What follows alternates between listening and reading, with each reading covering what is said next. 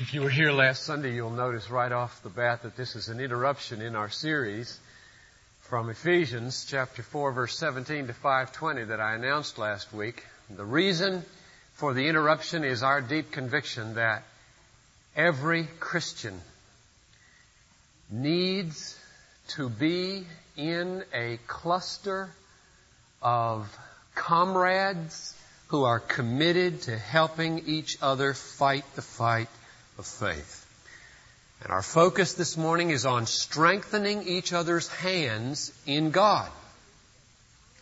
We believe that eternal security is a community project. Or to put it another way, we believe that the perseverance of the saints is a corporate responsibility. The same loving Lord who said, I know my sheep, and I call them, and they follow me, and I give them eternal life, and they shall never perish, and no one shall snatch them out of my hand, also said, those who endure to the end shall be saved. To be born of God means that we are eternally secure in the hand of Jesus. And to be born of God means that we must and will persevere to the end in faith. Now that raises the question about what means God has ordained in between the beginning of the Christian life and the end so that he can and will infallibly fulfill the promise that none of his will be snatched from his hand. What means has God ordained to preserve his people enduring and persevering to the end? And this morning's message is part of the answer to that question. An essential part, though not the whole part, or not the whole thing. The part that it is, is found in our text, I believe, or in a text in Hebrews that I'm going to allude to first, namely, Hebrews 3 verses 12 to 14. Let me just quote it for you so that you don't have to bother to take the time to look it up. Take care, brethren, lest there be in any of you an evil heart of unbelief leading you to fall away from the living God. Exhort one another every day as long as it is called today, lest you be hardened by the deceitfulness of sin, for we have shared in Christ if we hold fast our first confidence to the end. Exhort one another every day. And so the answer that I'm offering this morning is that God has appointed a means by which He will preserve His people firm in the faith until the end, namely, He has ordained that every believer find himself or herself in a cluster of Christians who are committed to exhorting each other every day to hold firm their first confidence to the end. Helping each other fight the fight of faith every day is God's means by which He intends to do this. Now I don't say today that you could be or that you can only be saved if you belong to an organized small group say the 2020 vision, which we're going to be talking about at the end of the service. That's not what I'm saying. But here is how much I think I can say on the authority of God's Word, namely, if you neglect to have some friends, some comrades in the faith, a cluster of fellow believers who are committed to strengthen your hand in God day in and day out, if you neglect that, then you are neglecting the means appointed by God for the preservation of your faith to the end. And to neglect the means of grace is perilous to your soul. That much we can say on the basis of Scripture. So my goal this morning is very simple, namely to motivate you to be in some kind of fellowship, some kind of cluster, some kind of camaraderie whereby you receive day in and day out from your brothers or sisters exhortations to be strong in the Lord and to avoid the deceitfulness and the hardening power of sin. The text is 1 Samuel 23 verses 15 to 18. And at the end of this message, which is going to be shorter than usual, Peter Nelson is going to come and lay before you one network of small groups at Bethlehem, the 2020 vision, which he oversees while Steve is gone. And it may be that God will touch you and say, this is a need in your life, and you might look then for an opportunity, and this may be the opportunity that is right for you. The text is 1 Samuel 23, 15 to 18. It's a simple illustration of what goes on when you're fighting the fight of faith with a comrade in the faith. David is going from one place to the other in the wilderness of Ziph. This is the background. It's about 30 miles south of Jerusalem, and he is on the flight from King Saul. Saul is the king of Israel, and he is trying to kill David because he thinks he's a threat to the throne. And Jonathan, Saul's son, loves David. And he hears that he's on the flight down there in the wilderness of Ziph. And he goes from Jerusalem down to Horesh, 30 miles, to, to strengthen his hand in God. Now I see four lessons in this text. Simple, anybody can see them, and I'll mention them one at a time and we'll just expand on them. I think they're relevant for us in this concern that we have today. The first lesson is this. The deepest saints and the strongest Christian leaders still need comrades to strengthen their hands in God. The deepest saints and the strongest leaders need comrades in the faith to strengthen their hands in God. David was deep, wasn't he? Have you ever read the Psalms? David was strong, a mighty warrior. And David needed his Jonathan at this moment. We never outgrow our need to be exhorted day in and day out to be strong in the Lord. It is not just for new recruits in little discipleship groups. If you think today that you have grown beyond the need for regular exhortation from your brothers and sisters in the faith, then very likely you have already been taken in by the deceitfulness of sin. Because it's such a clear teaching in Scripture that it's necessary for us to endure. David was a man after God's own heart. He was a great warrior.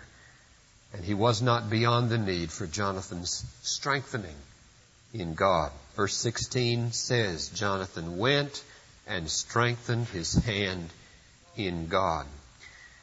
Charles Spurgeon. I admire Charles Spurgeon. He was a pastor in London in the middle of the 19th century, and many have said he was the greatest preacher in the 19th century. Let me read something that he wrote after an experience that he had in his autobiography. Some years ago, I was the subject of fearful depression of spirit. Various troublous events had happened to me. I was also unwell and my heart sank within me. Out of the depths, I was forced to cry unto the Lord. Just before I went away to Mentone for rest, I suffered greatly in body, but far more in soul. For my spirit was overwhelmed under this pressure. I preached a sermon from the words, My God, my God, why hast thou forsaken me. I was as much qualified to preach from that text as ever I expect to be. Indeed, I hope that few of my brethren could have entered so deeply into that heartbreaking word. I felt to the full of my measure the horror of a soul forsaken of God. Now that was not a desirable experience. I tremble at the bare idea of passing again through that eclipse of soul. I pray that I may never suffer in that fashion again.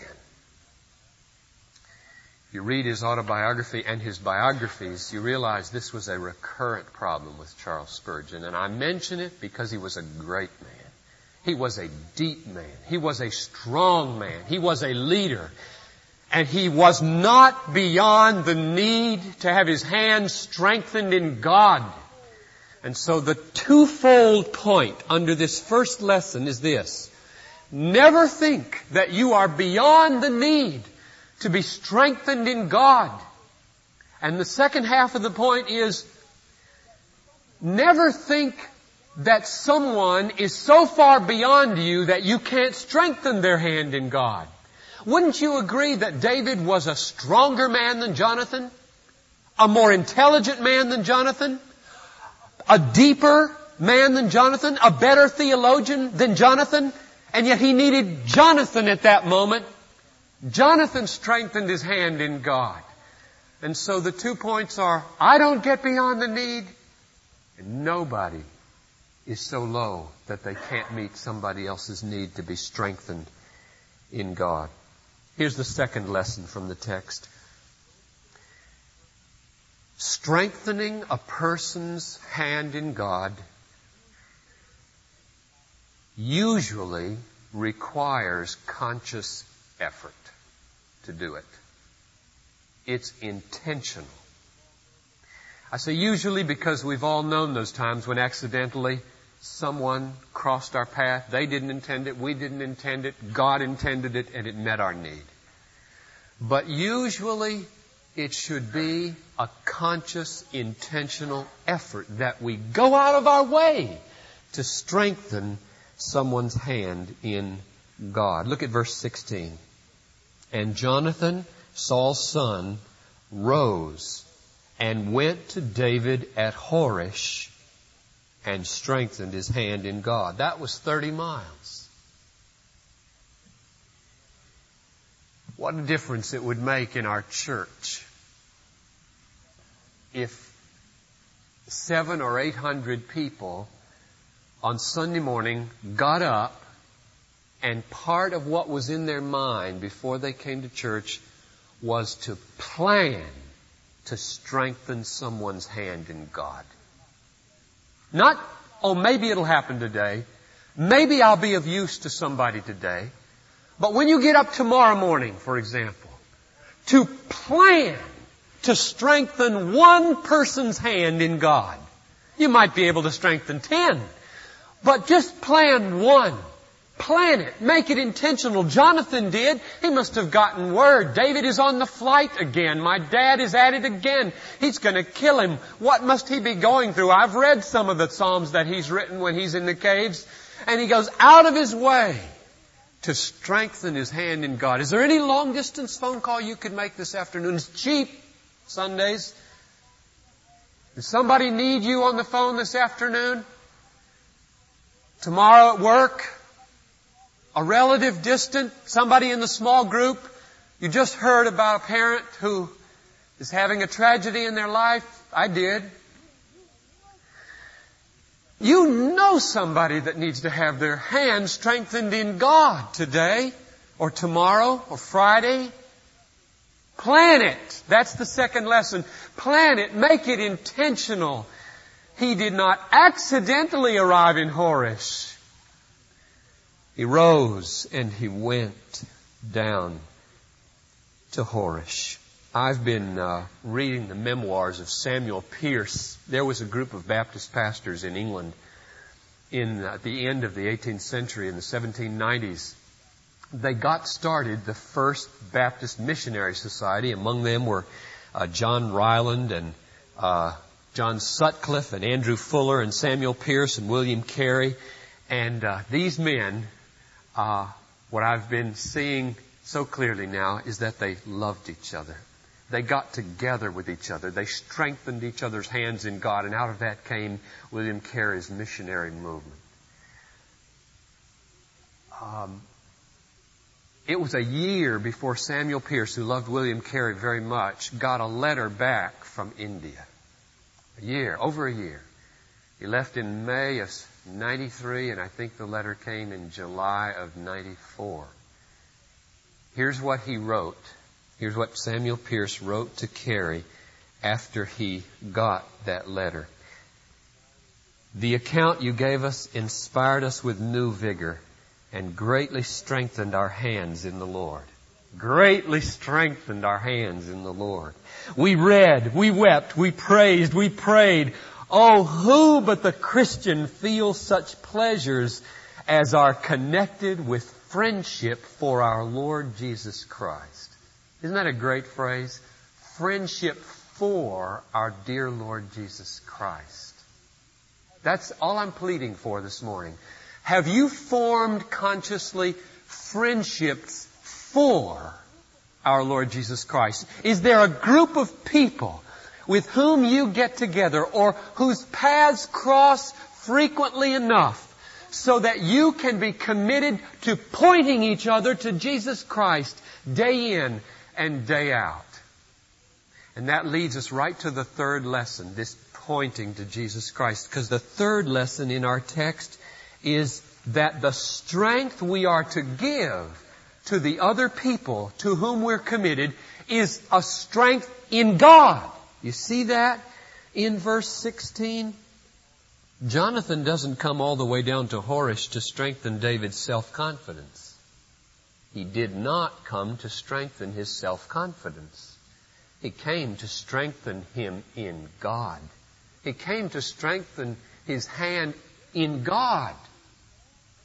There's the difference between Christian camaraderie and all other support groups and therapy groups and self-help groups. Christian camaraderie exists to point people to God for their strength. He strengthened his hand in God. He took his hand and he said, hold on to God, not me. Hold on to God, not yourself. Hold on to God, not your chariots. That's the unique thing about Christian camaraderie. It exists to point people to God. So there's a paradox here, isn't there? On the one hand, I say to you, I need you. I need you. I need you because God has appointed you to be the means to my perseverance in faith. I need you. But on the other hand, I say, the, the only way you're going to be of any significant help to me is if you say something or do something that points me to God and not to you. See the paradox? I need you, but I don't need you. you see? I need you very much, but only if you will help me get to God, only if I can see God in you, only if you don't make me dependent on you, but on God. I need you, but I need you to point me to God. The uniqueness, the essential uniqueness of Christian camaraderie is that we need each other to point each other to God and not ourselves so that we will be dependent upon God and not upon man. And so our third lesson is Jonathan rose and went to David at Horesh and strengthened his hand in God. And now finally, fourth lesson, how did he do this? How do we do it? Well, verse 17 says what Jonathan said. Jonathan said, Fear not. For the hand of Saul my father shall not find you. You shall be king over Israel, and I shall be next to you. Saul my father also knows this. Now, how did Jonathan know with such confidence that David was going to survive this attack and was going to be the king of Israel? How do you know that? I think the answer is this. We're not told explicitly, but wouldn't you agree this is it? They were like this. They were blood brothers. They were comrades. They were bosom friends. And therefore, they probably spoke to one another often about the significant events in their lives. What had made them who they are.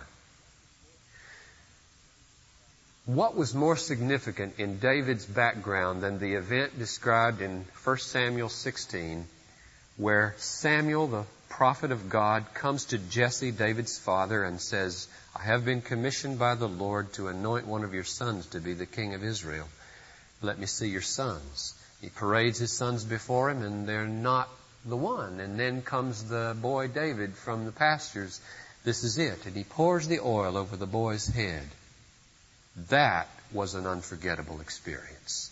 If Jonathan and David had spoken of anything significant in their lives, they had spoken of that event.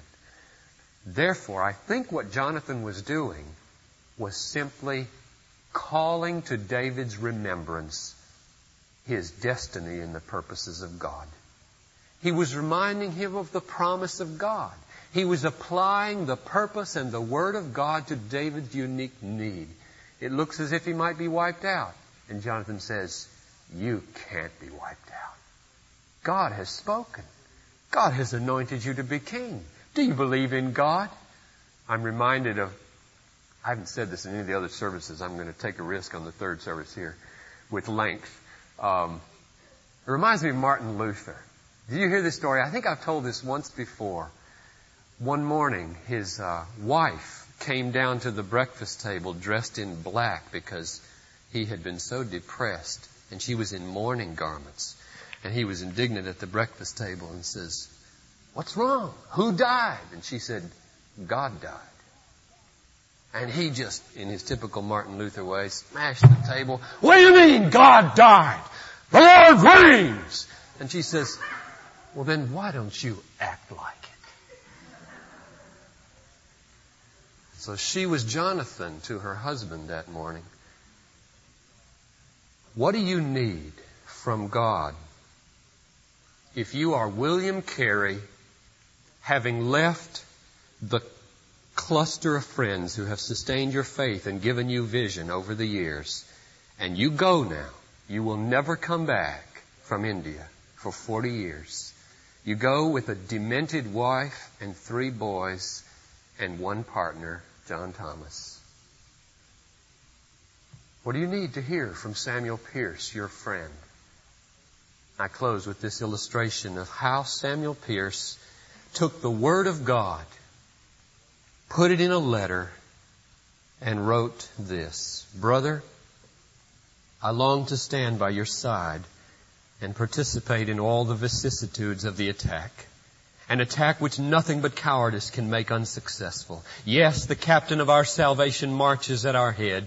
Sometimes he may withdraw his presence but not his power to try our prowess with our spiritual arms and celestial armor. Oh, what cannot a lively faith do for the Christian soldier? It will bring the deliverer from the skies. It will array him with a vesture dipped in blood. It will place him in the front of the battle and put a new song into our mouths.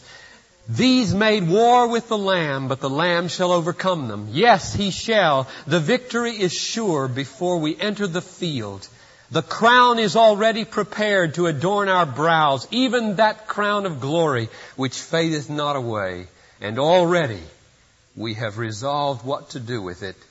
We will lay it at the conqueror's feet and say, Not to us, O Lord, not to us, but to thy name give glory, while all heaven unites in the chorus, Worthy the Lamb. I wish I would get letters like that more often. Now, we don't all have a gift to strengthen each other's hand with words that wonderful.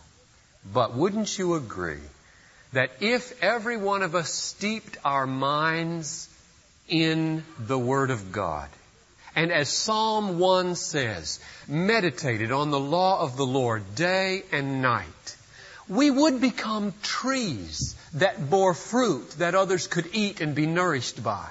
we would become springs of living water that people could drink from and be refreshed by and be encouraged by. And you wouldn't have to be anybody great. You just have to be saturated with the Word of God. And so let us strengthen each other's hands in God. And my closing appeal to you before Peter comes is that God has willed in His Word for everybody in this room who names the name of Christ to be in some kind of camaraderie, some kind of cluster, some kind of group, some kind of friendship which is committed daily to exhort one another, whether over the phone or through passing or in meetings, to strengthen each other's hands in God. Let's be about it together. Find a way to do it. Here's one possibility that Peter will tell you about. Let's stand for a closing prayer.